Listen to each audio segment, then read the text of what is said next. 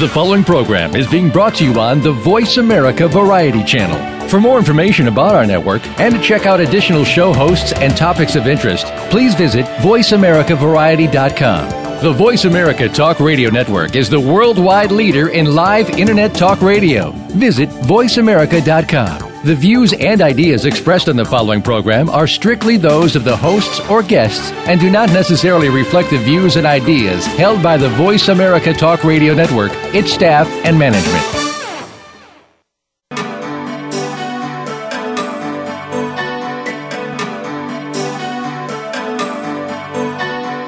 Welcome to Dr. Carol's Couch with your host, Dr. Carol Lieberman. All comments, views, and opinions are solely those of Dr. Lieberman, her guests, and callers. Now it's time to have a seat on Dr. Carol's couch. Here's your host, Dr. Carol Lieberman. And welcome to today's edition of Dr. Carol's Couch. I'm your psychiatrist host, Dr. Carol Lieberman. We're talking today about two fascinating uh, cases of suicide um, one that's occurring, well, that occurred actually uh, July 13th, 2014, but what's occurring now is a trial um, in Boston, uh, the trial of Michelle Carter for involuntary manslaughter for having convinced her boyfriend, Conrad Roy III, to commit suicide. This is really an amazing, amazing case. Um, I mean, it, it's so seems pretty obvious to me that well, first of all, she incriminated herself in, in countless, in hundreds, hundreds, literally, of texts in which she was convinced, trying to convince him to commit suicide, which he ultimately did.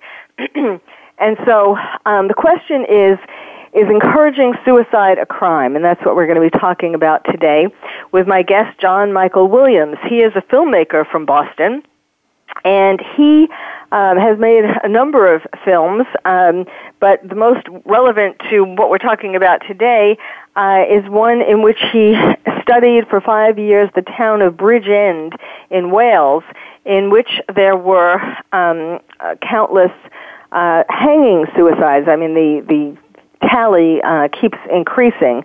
So I'll I'll leave it to him to tell you about that. But but uh, we're going to start first with the um, case in Boston. Now, uh, Michelle uh, Carter and Conrad Roy III met, unfortunately for him, uh, in Florida a couple of years ago in 2012, and um, they were both visiting. They were both from Massachusetts. They were both visiting relatives there. They live um, or lived, I should say, 50 miles away from each other in Massachusetts. Um, and uh, yet, really, they um, didn't. They, they they were boyfriend and girlfriend, so to speak. But really, their relationship, uh, once they got back to Massachusetts, only consisted of uh, texts and emails, and um, which is very strange since they were only 50 miles away from each other. But in any case, um, we're going to talk about some of the some of the um, uh, emails or or texts that Michelle sent to him. She was he he actually had some psychological problems. Um, he made a suicide attempt with acetaminophen. Um, two years, approximately two years before the more definitive, shall we say, suicide attempt. Um, and but you know when you make a suicide attempt with acetaminophen, that's not really a super serious attempt. Uh, obviously, he was depressed. He went to a psychiatric hospital after that, and he was diagnosed with depression. Um, but and she apparently was attending a psychiatric clinic with and so far I haven't been able to find in the media what diagnosis they've given her but my diagnosis from everything I've read is borderline personality borderline and narcissistic personality disorder we'll, we'll talk more about that. But in any case um she uh for her own gratification, she talked this vulnerable young man into committing suicide, and um, and then uh, tried to get lots of attention for it, even staging a a, um, um, a fundraising event to give money to mental health uh, causes and so on. But really, um, as some of her friends have said, these are crocodile tears and just a way to get attention for herself. So before further ado, and before I tell you some of the, well, maybe I'll give you um, a little uh, a little tease about some of the some of the uh, um, messages that she gave to him. Um, I mean, she, they just went on and on. There were hundreds of them that went on, including the day that he finally committed suicide. Uh, in fact, he would go and walk his dog, and she would tell him she wanted him to, you know, are you going to do it now? Are you going to do it now? Uh, he went to the beach, and she would continue. Are you going to do it now? What you keep giving excuses. Why aren't you doing it now? Then he wanted to take his sisters uh, for ice cream. When it, well, when you get back, you have to do it right now. I mean, that's just the day um, that he finally did do it. He committed suicide by uh, carbon monoxide poisoning in his truck. He arranged, he set something up so that that would um, get into his truck, and he parked into a parking lot of a store and uh, did it then. But it was just, it was just an unrelenting series for um, for weeks at least, uh, telling him, you know, let's see, for example, but I bet you're going to be like, oh, it didn't work because I didn't tape the tube right or something like that. I bet you're going to say an excuse like that. You seem to always have an excuse. then, then she suggested that if that didn't work, try the bag or hanging she was determined to have this boyfriend, the man who, um, in other texts, she would say, I love you, you're my boyfriend, I'll always be there for you. She's telling him to commit suicide and saying at the same time, I'll always be there for you. Well, that's uh, enough of an introduction. Let me introduce my guest who, um, by living in Boston, has even been more immersed in all of this um, than the rest of us has. So, John Michael Williams, welcome to the show. Thank you. Thank you for having me on your show let's um, now, of course, this particularly interested you because of the uh, documentary that you did uh, on Bridgend, which, which we're going to be talking about later on in the show. But um, tell tell us how you know how this broke into your consciousness and what's been going on from your uh, up close and personal view. Well, this is a strange one. Um, and and for me to tell you exactly how strange it is, I do have to sort of reference my film Bridgend, sure. which anyone can w- see on Netflix. Uh, 99 children in the past five years uh, were found hanged in a small town about two hours west of London. And I spent almost five years piecing together the story, figuring out who the victims were, why they committed suicide, why it happened, talking to their families, talking to their loved ones. And what I never came across was anyone encouraging anyone to commit suicide. So this case in Massachusetts of Conrad and Michelle is particularly horrifying because you can only hope when someone reaches a point of desperation or despair that they're contemplating suicide that they might seek help. And here in Massachusetts, we have the case of a young woman relentlessly encouraging and goading him into doing it and trying to convince her boyfriend that they will be better off if he will be happier and she'll be happy and she'll be his angel and he'll be her angel if he would just kill himself. And it it's it's horrifying. Uh i'm not a psychiatrist but um you know to me she's she figured out a way to really, she figured out a way to murder this kid uh, yes. without without doing it herself. She she used his fragile state of mind as a weapon. Yes. So even though she didn't pull the trigger, so to speak, she she used his weakness to undo him. And I really, I, I mean, I she's she's a sick, in my opinion, she's a, a sick, demented. What kind of a person does that? Well, now, have you um, heard anything? Oh, first of all, do you know anything about why, um, even though they live 50 miles away from each other, that they didn't see each other, even they're supposedly boyfriend and girlfriend, and why didn't they see each other after they came back from uh, Florida? Well, some of this is anecdotal. Some of it's what I've read. Also, I have a sister who's a psychotherapist, and we had discussed this briefly. And um, I don't I don't think it was probably, I, I don't think her attachment level, I think your diagnosis that you sort of mentioned early on that she's borderline personality and um, narcissist. a narcissist. I, I don't think she was truly uh, you know, clearly she wa- wanted him dead. I, how attached was she to him? So I don't think the attachment was there, and I, I think that it reminds me, and you would know more of this, but I remember reading an article once about Munchausen's and Munchausen's by proxy, and there are mm-hmm. people that will actually make themselves sick to get a certain kind of attention, or they'll yes. make someone else around yes. them sick. Right. And they, like a mother will make her child sick, and then she gets attention from the hospital yes. and the doctors. It feels like a version of that, that she wanted this boy, to, she touted him as her boyfriend and wanted him to commit suicide so she could then use that event in a way to shine a light on her and yes. her and uh it's crazy. Well, well, what I mean is there something else that um you know that has come out from his relatives there have been like some quotes from his relatives here and there but um have you seen more accounts of what you know what they were thinking or what I know that also her friends have been interviewed as I was saying who said that she was doing this for attention and and so on. And yes um you know but even to have continued I mean yes, it seems like if the, that that I guess he was more that he was more involved with her or more romantically attached to her than she was to him. But um but I mean, you know where they live in comparison to each other. It, it, it wouldn't be that hard to get a relative to drive you or a friend to drive you 50 miles or to take a bus. Oh, right. It's hard to imagine that 50 miles can keep true love from right.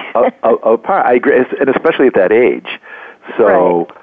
Uh, I think that, and from what I've garnered, uh, that was her. But she was very clever. She kept him at arm's length and she uh, gave him just enough, I think, to keep him connected to her.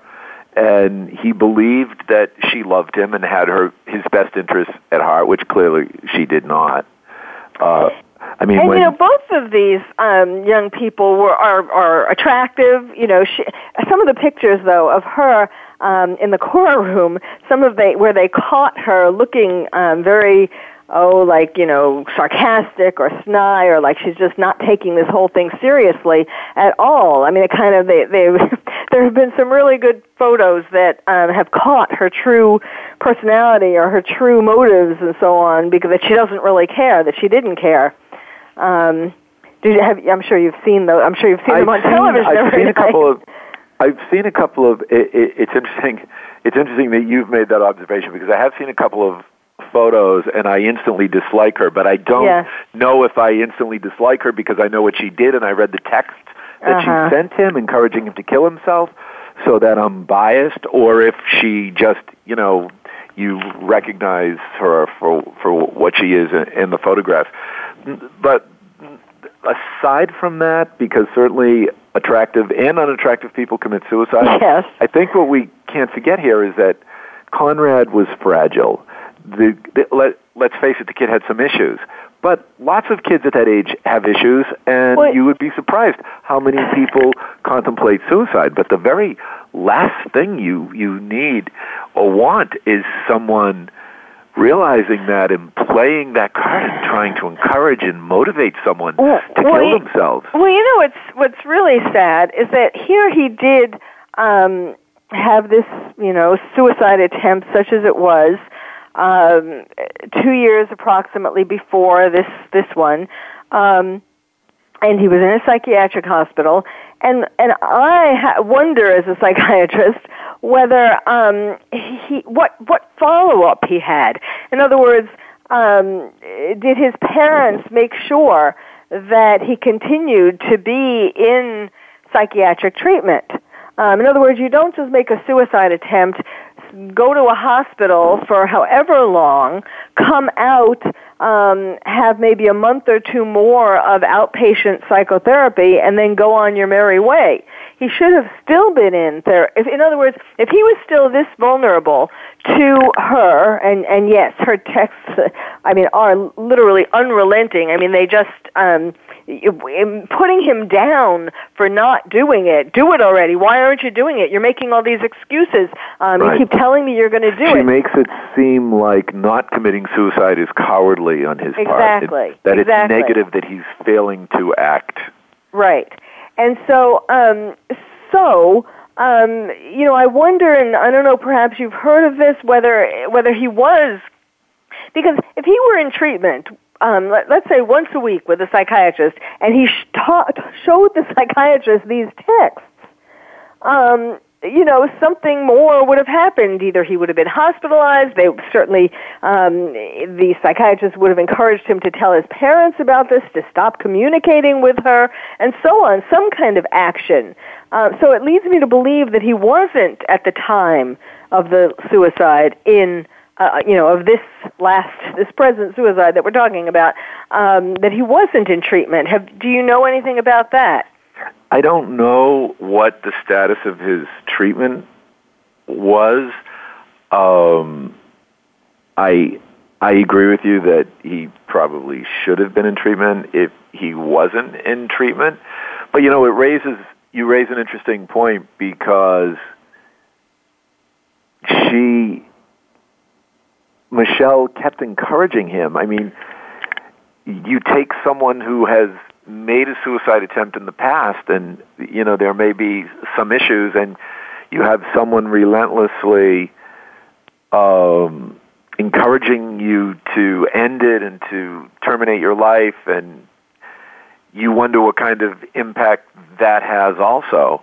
I mean, it's almost an overwhelming question because I, I do know from my experience in Bridgend and looking at 99 suicides that it's not uncommon for someone who exhibits suicidal behavior and who has made past suicide attempts to suddenly seem better, but sometimes and oftentimes that's because yes. they have then made a decision, I'm going yes. to do it, and yes. I'm going to do it next month, and then they're out of conflict. So not, and then the people around them think, oh, they're doing better. They seem like right. really less conflicted now. Right, right, right. So, um, so I don't. So the answer is, I don't know because he, he's he's dead and we can't ask him, right, and, and we can't talk to him. Uh, but we can read the messages that his supposed girlfriend was sending him, and the constant barrage of messages to encourage him to end his life, which I feel is just you know if you if you if we kicked this up a notch and, and uh, brought it to, say, an issue of drugs, if this is would be the same as someone who's been a drug addict and has had a really bad addiction problem, um, what would we think of someone that handed uh, someone right. a syringe of right. uh, heroin that you know is an overdose and like you hand it here, you want this? Yeah. I mean, what is the culpability? Uh, my yes. feeling is she was intending and attempted to murder him. Yes, I totally agree. And she's on trial for involuntary manslaughter. She's facing up to 20 years in prison. Unfortunately, Massachusetts is one of only 12 states in America where assisted suicide is not a crime, but still, I think she's um, undone herself with her own text. And we'll talk more about that when we come back. You're listening to Dr. Carol's Couch. My guest is John Michael Williams. Uh, we're talking about encouraging suicide, and so stay tuned.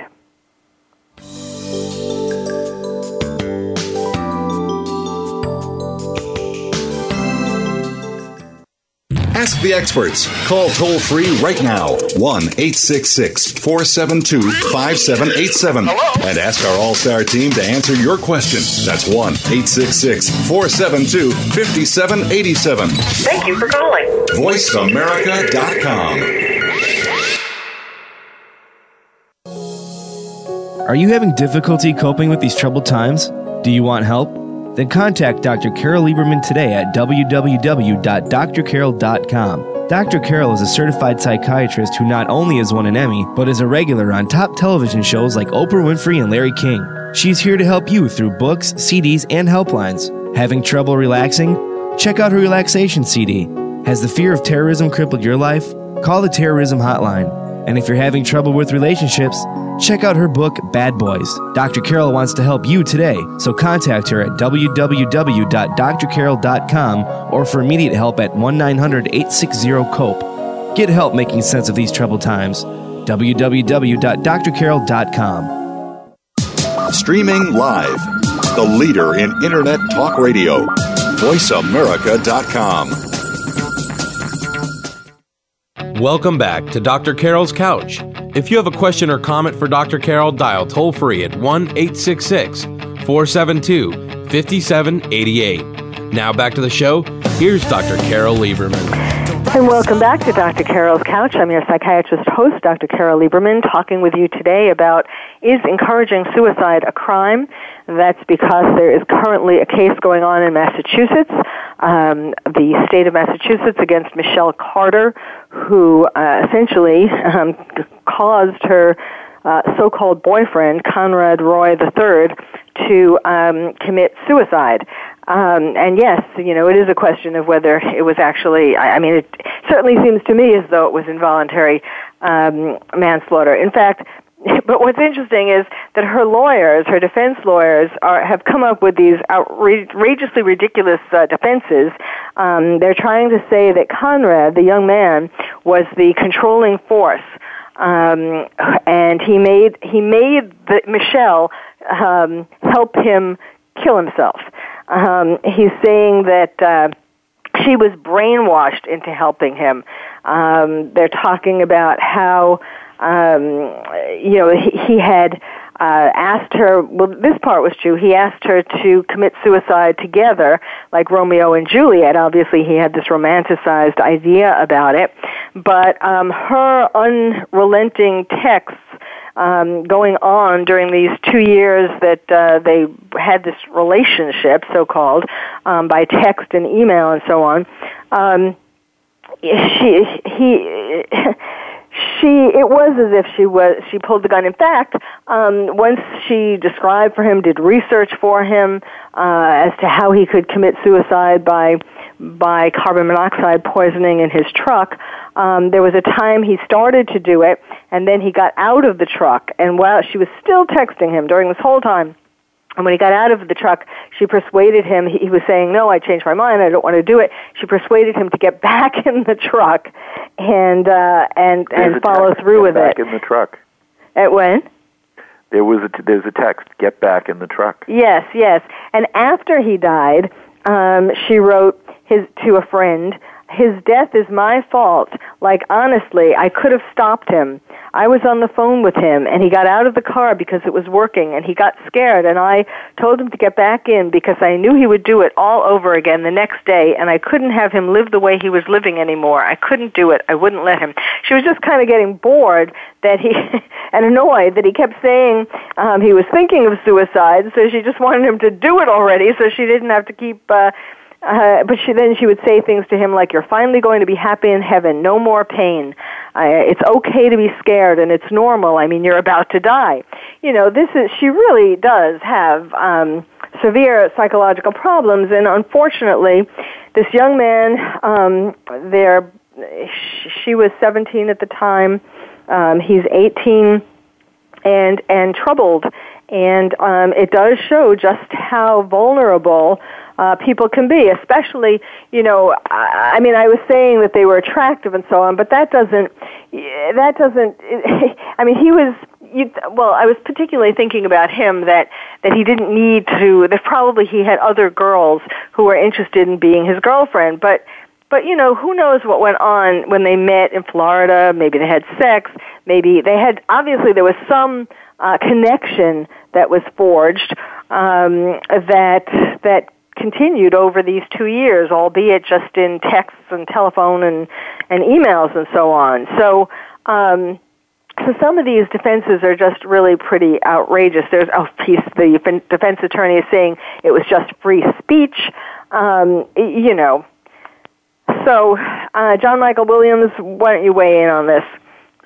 Well, my my feeling is that it's it's way more than free speech.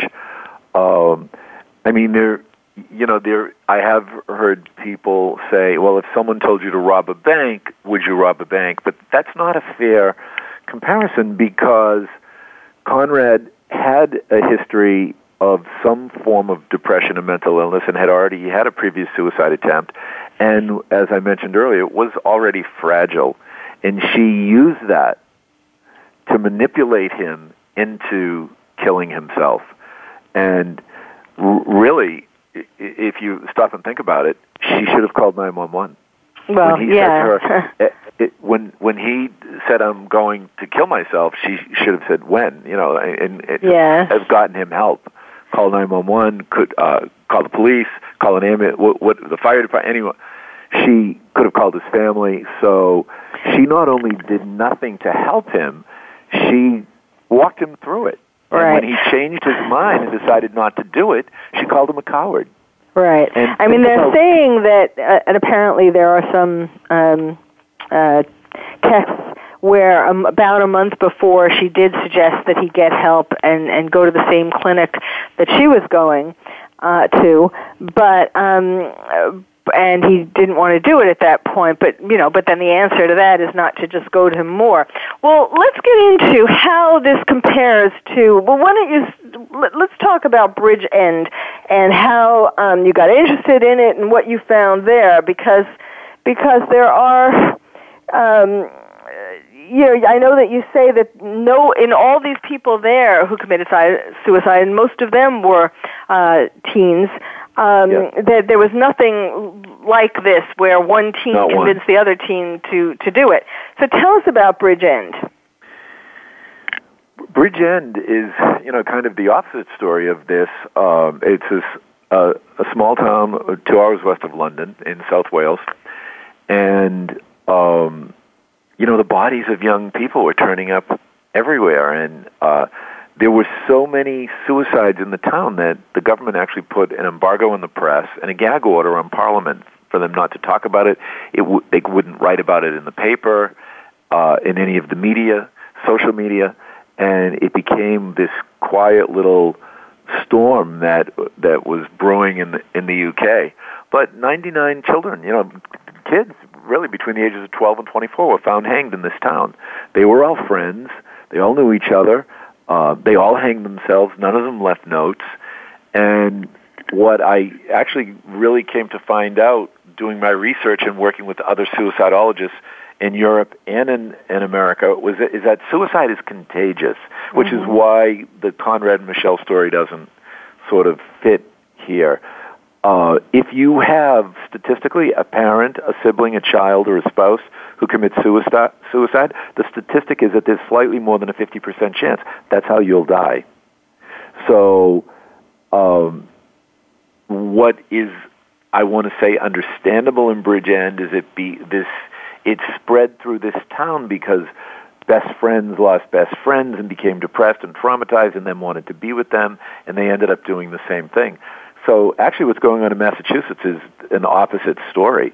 This is an isolated incident of a young man who is depressed and vulnerable and meets this girl who uses that against him and convinces him and manipulates him into killing himself. So they're really two very different stories. But I I did have I don't want to use the word luxury, but I, I had the advantage with getting to study so many suicides that and I never ever saw a family member, a loved one, a friend, anyone who ever did anything but try to discourage, help, intervene, prevent someone from harming themselves, taking their own life. No one tried to um, Encourage it. encourage it, or Well- tried to seek media attention and do Mhm. all the go through the machinations that um, Michelle from Massachusetts went through after. I mean, you don't encourage your boyfriend to commit suicide for a couple of years, and then when he does, try to organize suicide prevention. I mean, it's just Yeah. it just feels like it's it's about her. I mean, honestly, And- I don't know what the solution is with her. I think she needs help. I think the girl is sick. I have two young daughters, approximately that age. The idea that one of them would, it's just so preposterous to me. Uh-huh. Um, but I would cut her no slack. I have to be honest with you. Well, yes, I definitely think she she should be found guilty. I mean, there's she and and even by her own um, her own writings. But and you know about that she wrote to someone before she texted um, someone before um, he was dead, saying that he had died. Right. You know Beth, tell it. tell us what you know about that. Well, I read that. So I mean, I don't, I, you know, I don't always believe what I read, but I did read accounts of where she had texted that he had finally done it before he completed it, because she was very convinced the last time he climbed into the truck that he was going to do it, and he said, "All right, that's it," and he set everything up and Well, there are the. Te- I mean, I've read the text. There, there are actual text evidence um, that she did do this, and the timing is that it was before he actually did die. Oh yeah. Well, what so, ended up happening is she believed he was doing it. He said, "I'll do it." He got everything right. She instructed him how to do it. He went into the truck. He hooked up the the, the, the apparatus, and then got scared and got out. But in the meantime, when she thought it was happening, she prematurely texted a friend to say he, he committed suicide. And then he climbed, and which is why I think she had to. Yes, to make sure he did to when, encourage when him, hey, you have to finish this. Right, right, because she had already started telling people he was dead. right. Her moment Um, was yet to. He was preventing her moment, which Right. is really bizarre when you think about it. That this is going Yes. to be a moment for her, like winning a Miss America competition. Yes, yes, that um that people would see that she was a liar and would, you know, yes. Um but going back to because before we started uh during the before we started the show, you were telling me about how you wound up um, doing the documentary and going to Bridgend, bringing it back to that. Um, and I think that that's very interesting. And if you could then also take us on your journey, like who you contacted, when in Bridge, like how you went about researching this. it's it, it, it really was a journey. I had shot a documentary in Massachusetts called The Gloucester 18, which was the story of the 18 Gloucester high school uh, girls who reportedly in the press made a pact to become pregnant. And I also have a music career, and I was playing in Palm Beach, and I got through uh, an event one night, and someone came up to me, and it turned out they were from the UK. And they said, "We hear you do films also." And I said, "Yes, anything we've heard of." And I was telling them about the pregnancy pact, and they said to me, if you think 18 high school girls making a pact to become pregnant is a story, we live near a town in South Wales where they've found 20 kids, teenagers who made a pact to kill themselves. Well, it resonated with me because they also told me that they had hanged themselves. And three weeks after I gra- graduated from high school, one of my best friends hanged himself. And I kind of I think I buried it, and I, but in a certain way, never really processed it or Mm. got over it. Uh, never saw it coming, and it was just a huge surprise. Anyway, to make a long story longer, I decided to go to Wales and check it out, and I ended up staying there in a month for a month because I kept finding more bodies, and in the first month, we found 39 kids had done this, and it had been, there, and there was a massive cover up and the town was worried about its reputation, and it was just pandemic. Um, so that was that was But who did sort you, of my like, you introduction. Well, you arrived there, and where did you go first? Like, how did you start this uh, research? Well, luckily, one of the first places I went was the police station, and they would not talk to me and basically kicked me out. And the library was just around the corner, so I sort of regrouped and we went into the library and I started looking through obituaries and news stories, trying to see what I could find. But I ended up finding a photograph, and in the photograph were six boys. And I, just through research, came to find out that five of the six boys in the photograph had all hanged themselves. In fact, they were the first group of victims to have hanged themselves in Bridgend. But I realized that there was one boy in the photograph who had not done it, and I went on a mission to find him, and I did find him. And his name was Justin Beecham, and we became friends. And I actually ended up using him in the film to as a narrator, and we actually made two films. Uh, Justin introduced me to you know to a lot of the victims' families, and he actually was greatly instrumental in allowing me to navigate through the town and and and the country, just finding these people, and I ended up using him as a narrator and had him all over the film saying, I could, I, I, I can't believe they did it. I'm devastated. I lost all my friends. I, I can't believe they cared that little about me or their families. I could never hurt my parents like that. I could never do it to my mother. And three weeks after we finished the film, he hanged himself. And I had to go back over, which was, I was, I can't tell you how devastated I was and I I ended up having to go back over, you know, for the funeral and to figure out what happened to Justin and to shoot more to just let the audience know that the guy that just narrated the film hanged himself. That's so it was it's unbelievable.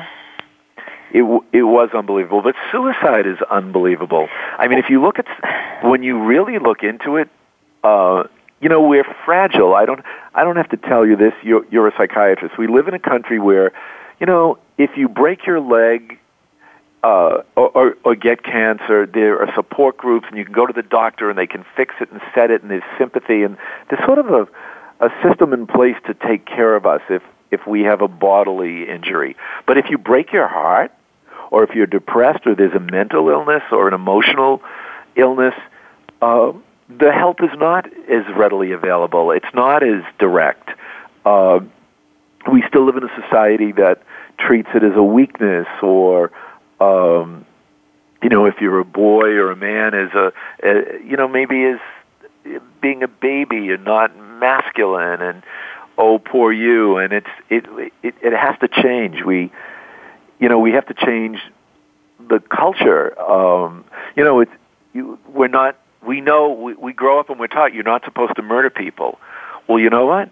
We're not supposed to murder ourselves, mm-hmm. and we're mm-hmm. certainly not supposed to encourage the weak to murder themselves because then that's participating. I mean, at, at the very least, I mean, to me, I, I wouldn't have charged her with involuntary manslaughter. I would have charged her with attempted murder, and then I would have charged her with second degree murder because she, you know, she didn't take a gun and kill him, mm-hmm, but she mm-hmm. walked him through it she used well, she you know, used a, a, she used a weapon on him, yes, and the weapon yes. was his state of mind. Yes, just to to go back to your point about um, mental health services, I just want to make uh, a general comment about that. That yes, our our every these times are crazier than ever. These are these are more chaotic times than ever, and it certainly is stirring people up to uh, to feel as though the end is near, to feel as though um, I mean I don't mean by suicide necessarily, but you know terrorism primarily, um, and just all kinds of other uh, problems. But you know there the mental health system is not really at this point um, sufficient to take care of people at the level that they should be taken care of. I mean, yes, it is if you have private, if you can pay privately and have a private psychiatrist, right. sure. But um, well, I'm just hearing the music. We need to take another break. I will continue this after the break. You're listening to Dr. Carol's Couch. My guest is John Michael Williams. We're talking about suicide, and we will be right back.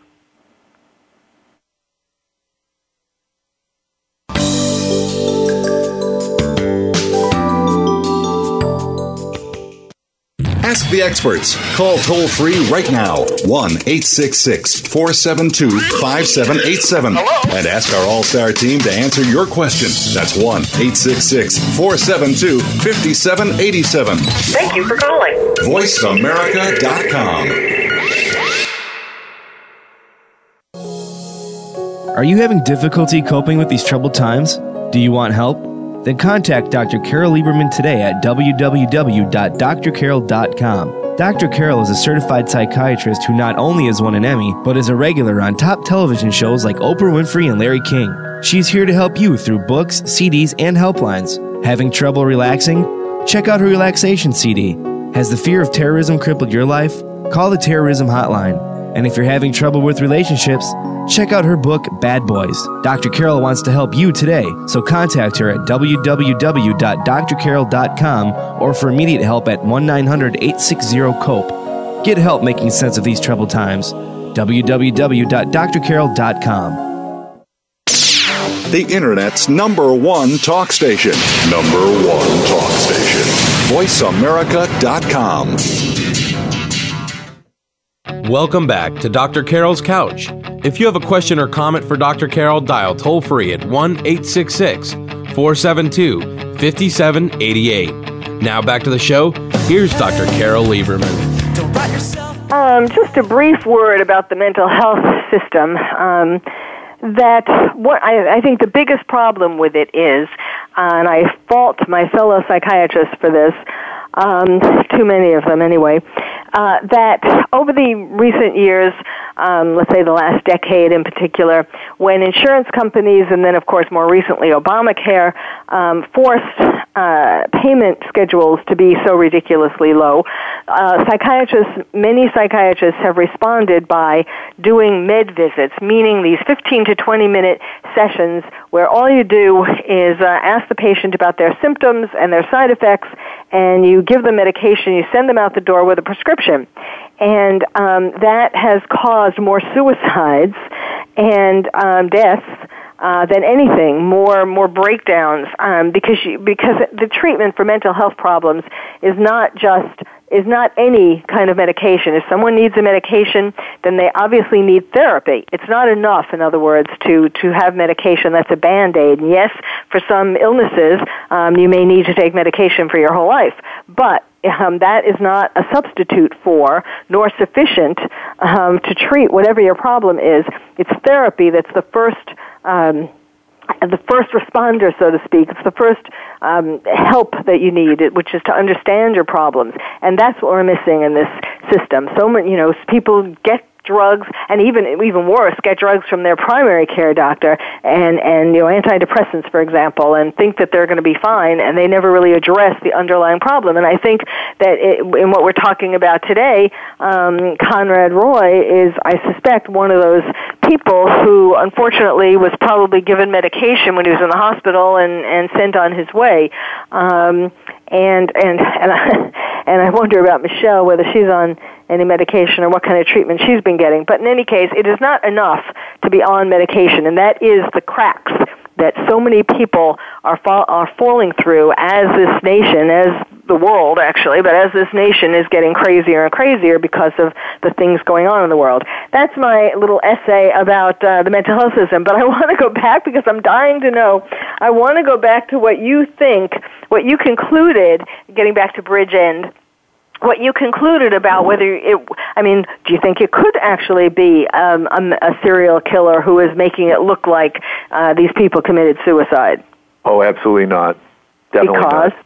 Because they were all uh, they were they were clear cut cases of suicide, and just as an aside, suicide has become so epidemic in the UK that they actually changed the law that now you could walk into Kensington Gardens with a megaphone, make an announcement to a thousand people that you don't want to live anymore. I want to hang myself. Climb to the nearest tree, hang yourself in public. And if you test positive for a single drop of alcohol, Tylenol, acetaminophen, any over-the-counter prescription, uh, or drug, your death is ruled death by misadventure. So now the UK is claiming our suicide rate has gone way down. They actually have redefined suicide to make the numbers look better. Wow. Because it, it is so, uh, it is such an epidemic. But the answer to the question is this. Suicide is contagious. It is absolutely contagious. And I actually had a suicidologist explain it to me really well one day, uh, especially after I think the best explanation I heard of it came from um, a Dr. Arthur Cassidy, who's a, a suicidologist in Dublin. And when Justin Beecham died and com- committed suicide, I, I sort of frustrated. I just don't understand why this is happening, and it just keeps happening. And I didn't see this coming. And he looked at me and he said, "John, have you ever been to Mauritius?" And I say, "I never heard of Mauritius." He said, "Well, Mauritius is a beautiful island off the coast of Africa, and wealthy Europeans go there in the winter when they can't take the cold and the damp because." The weather is beautiful, the beaches are beautiful, the food is wonderful, the people are beautiful, and it's an amazing place. Now, he tells me, the next time you're in Boston and New York and you're freezing cold and it's snowing, and someone says to you, uh, "Well, take a week off. Go somewhere nice and warm." You might say, "Hey, maybe I'll go to Mauritius." Mm. He said that is the exact same thought process that many people go through when they're attempting suicide. If someone you know, someone you love, someone you respect, someone you like, someone you feel you have something in common with, Yes. commit suicide, If they chose that yourself, path. Gee, Yeah. when they were up against it, when the shit hit the fan for them, when they were depressed, when they were d- d- down, Right. this is what they did. Maybe Right. I should go to Mauritius. Right. Which is okay, but why- now, yeah. I was just going to sort of tie the two together, which Yeah. is why I feel the Conrad and Michelle story in Massachusetts is so tragic and interesting because she She wouldn't did do it. The, she kind of suggested, you know, sh you know, you know, you should go. right, right. And Well, yes, I, yes, you should go to Mauritius. I, yes, I get it. And she was saying that, but she was saying that she wouldn't do it. That she wouldn't be Romeo and Ju- she wouldn't be Juliet to his Romeo. But, but, but wait. But with Justin, like I'm sure you must. First of all, you you got to be really good friends with him, and so it Yeah. really hurt, was much more personal than than the other deaths that were horrendous enough. Right. Um, did you feel guilty that perhaps taking him around with you, um, you know, finding these other bodies or getting him help, having him uh, help you get the trust of the other people in the town so that they would talk to you? Did you did you blame yourself for for it? I didn't blame myself for any of the reasons you just cited because he begged me once I met him and uh, originally initially interviewed him. He was unemployed. He begged us, could he help us? He tagged he tagged along with us and kept showing up. It's a hmm. small town for the first two weeks, and then I felt guilty and I felt bad, and I ended up giving him a job and and paying him. Hmm. So I I didn't. It wasn't so it didn't ha- so I didn't feel guilty for that. Uh-huh. He he did become very attached to my crew and I, uh, my crew and me, and um, he begged us to bring him back to the United States with us. He wanted to continue working with us. Huh. And we liked him enough and were attached to him enough that we would have, but it turned out he had a criminal record. He couldn't leave the UK. Huh. He'd gotten in a fight and someone had been injured. And anyway, so the the UK wouldn't let him leave. Huh. So I didn't feel that it was your fault. Yeah, I I didn't I didn't feel guilt about it for that reason. But I'll tell you what I did feel guilty about, and that is I felt guilty that I never saw it coming.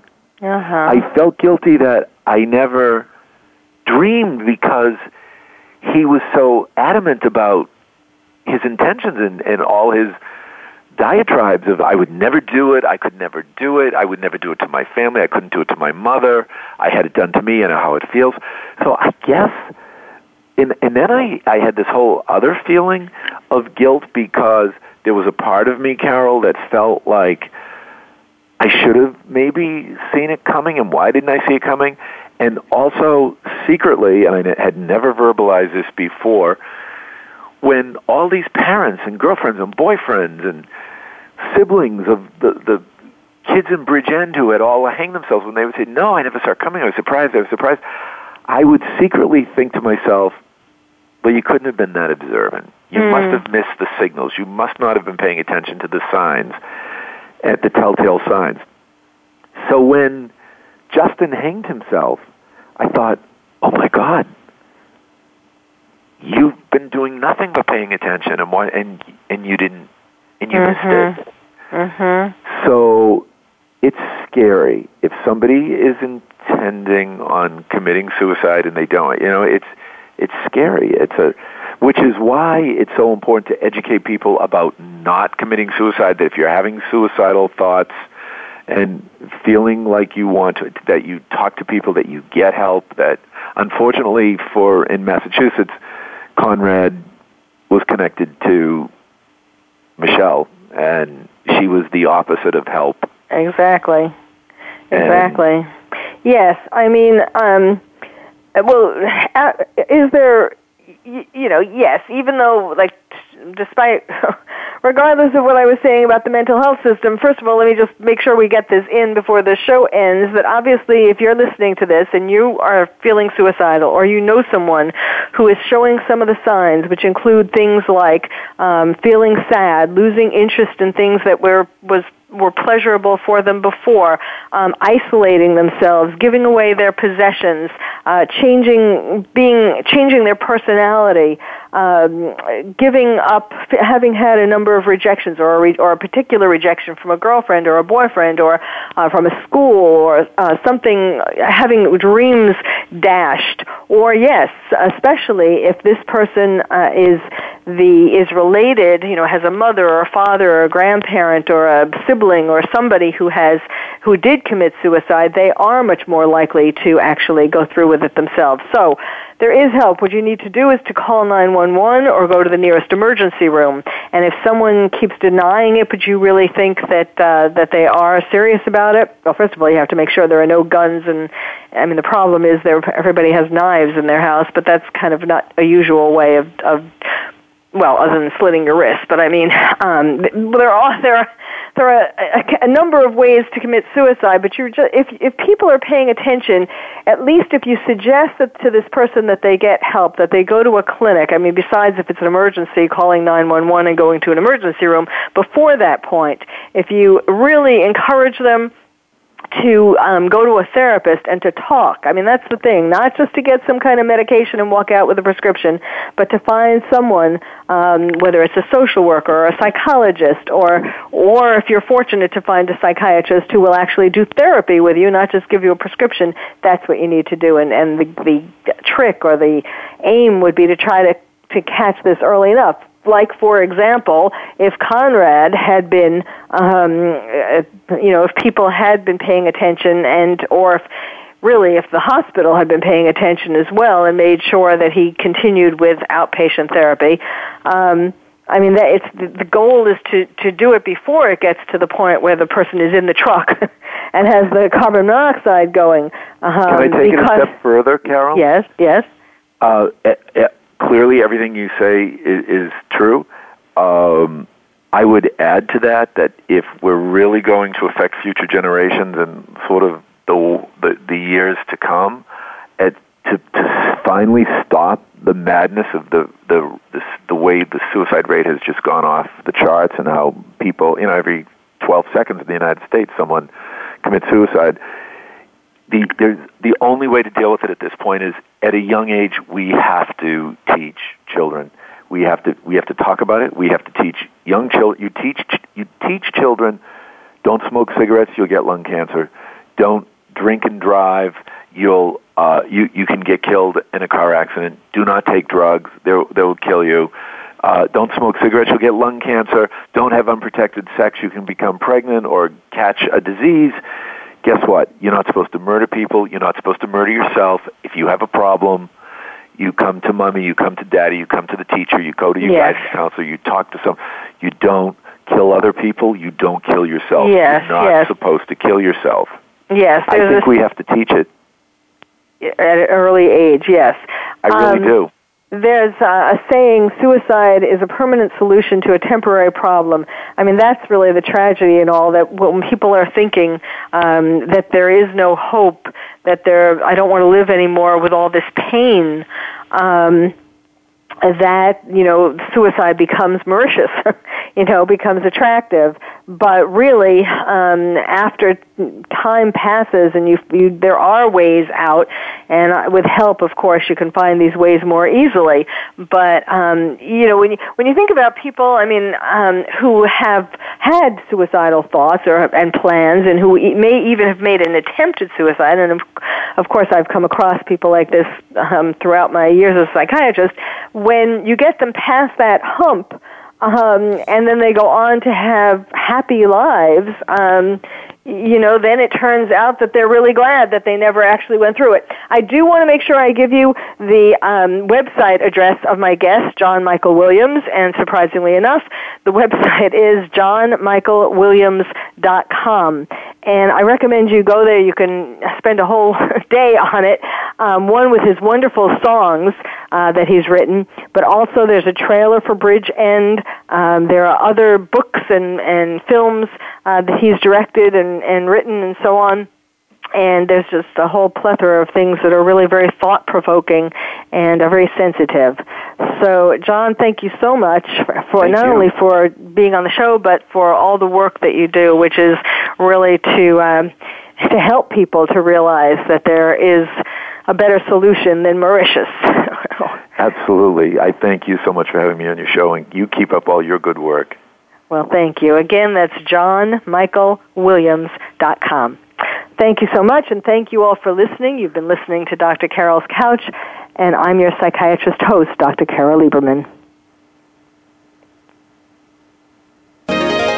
Thank you for joining us on Dr. Carol's Couch.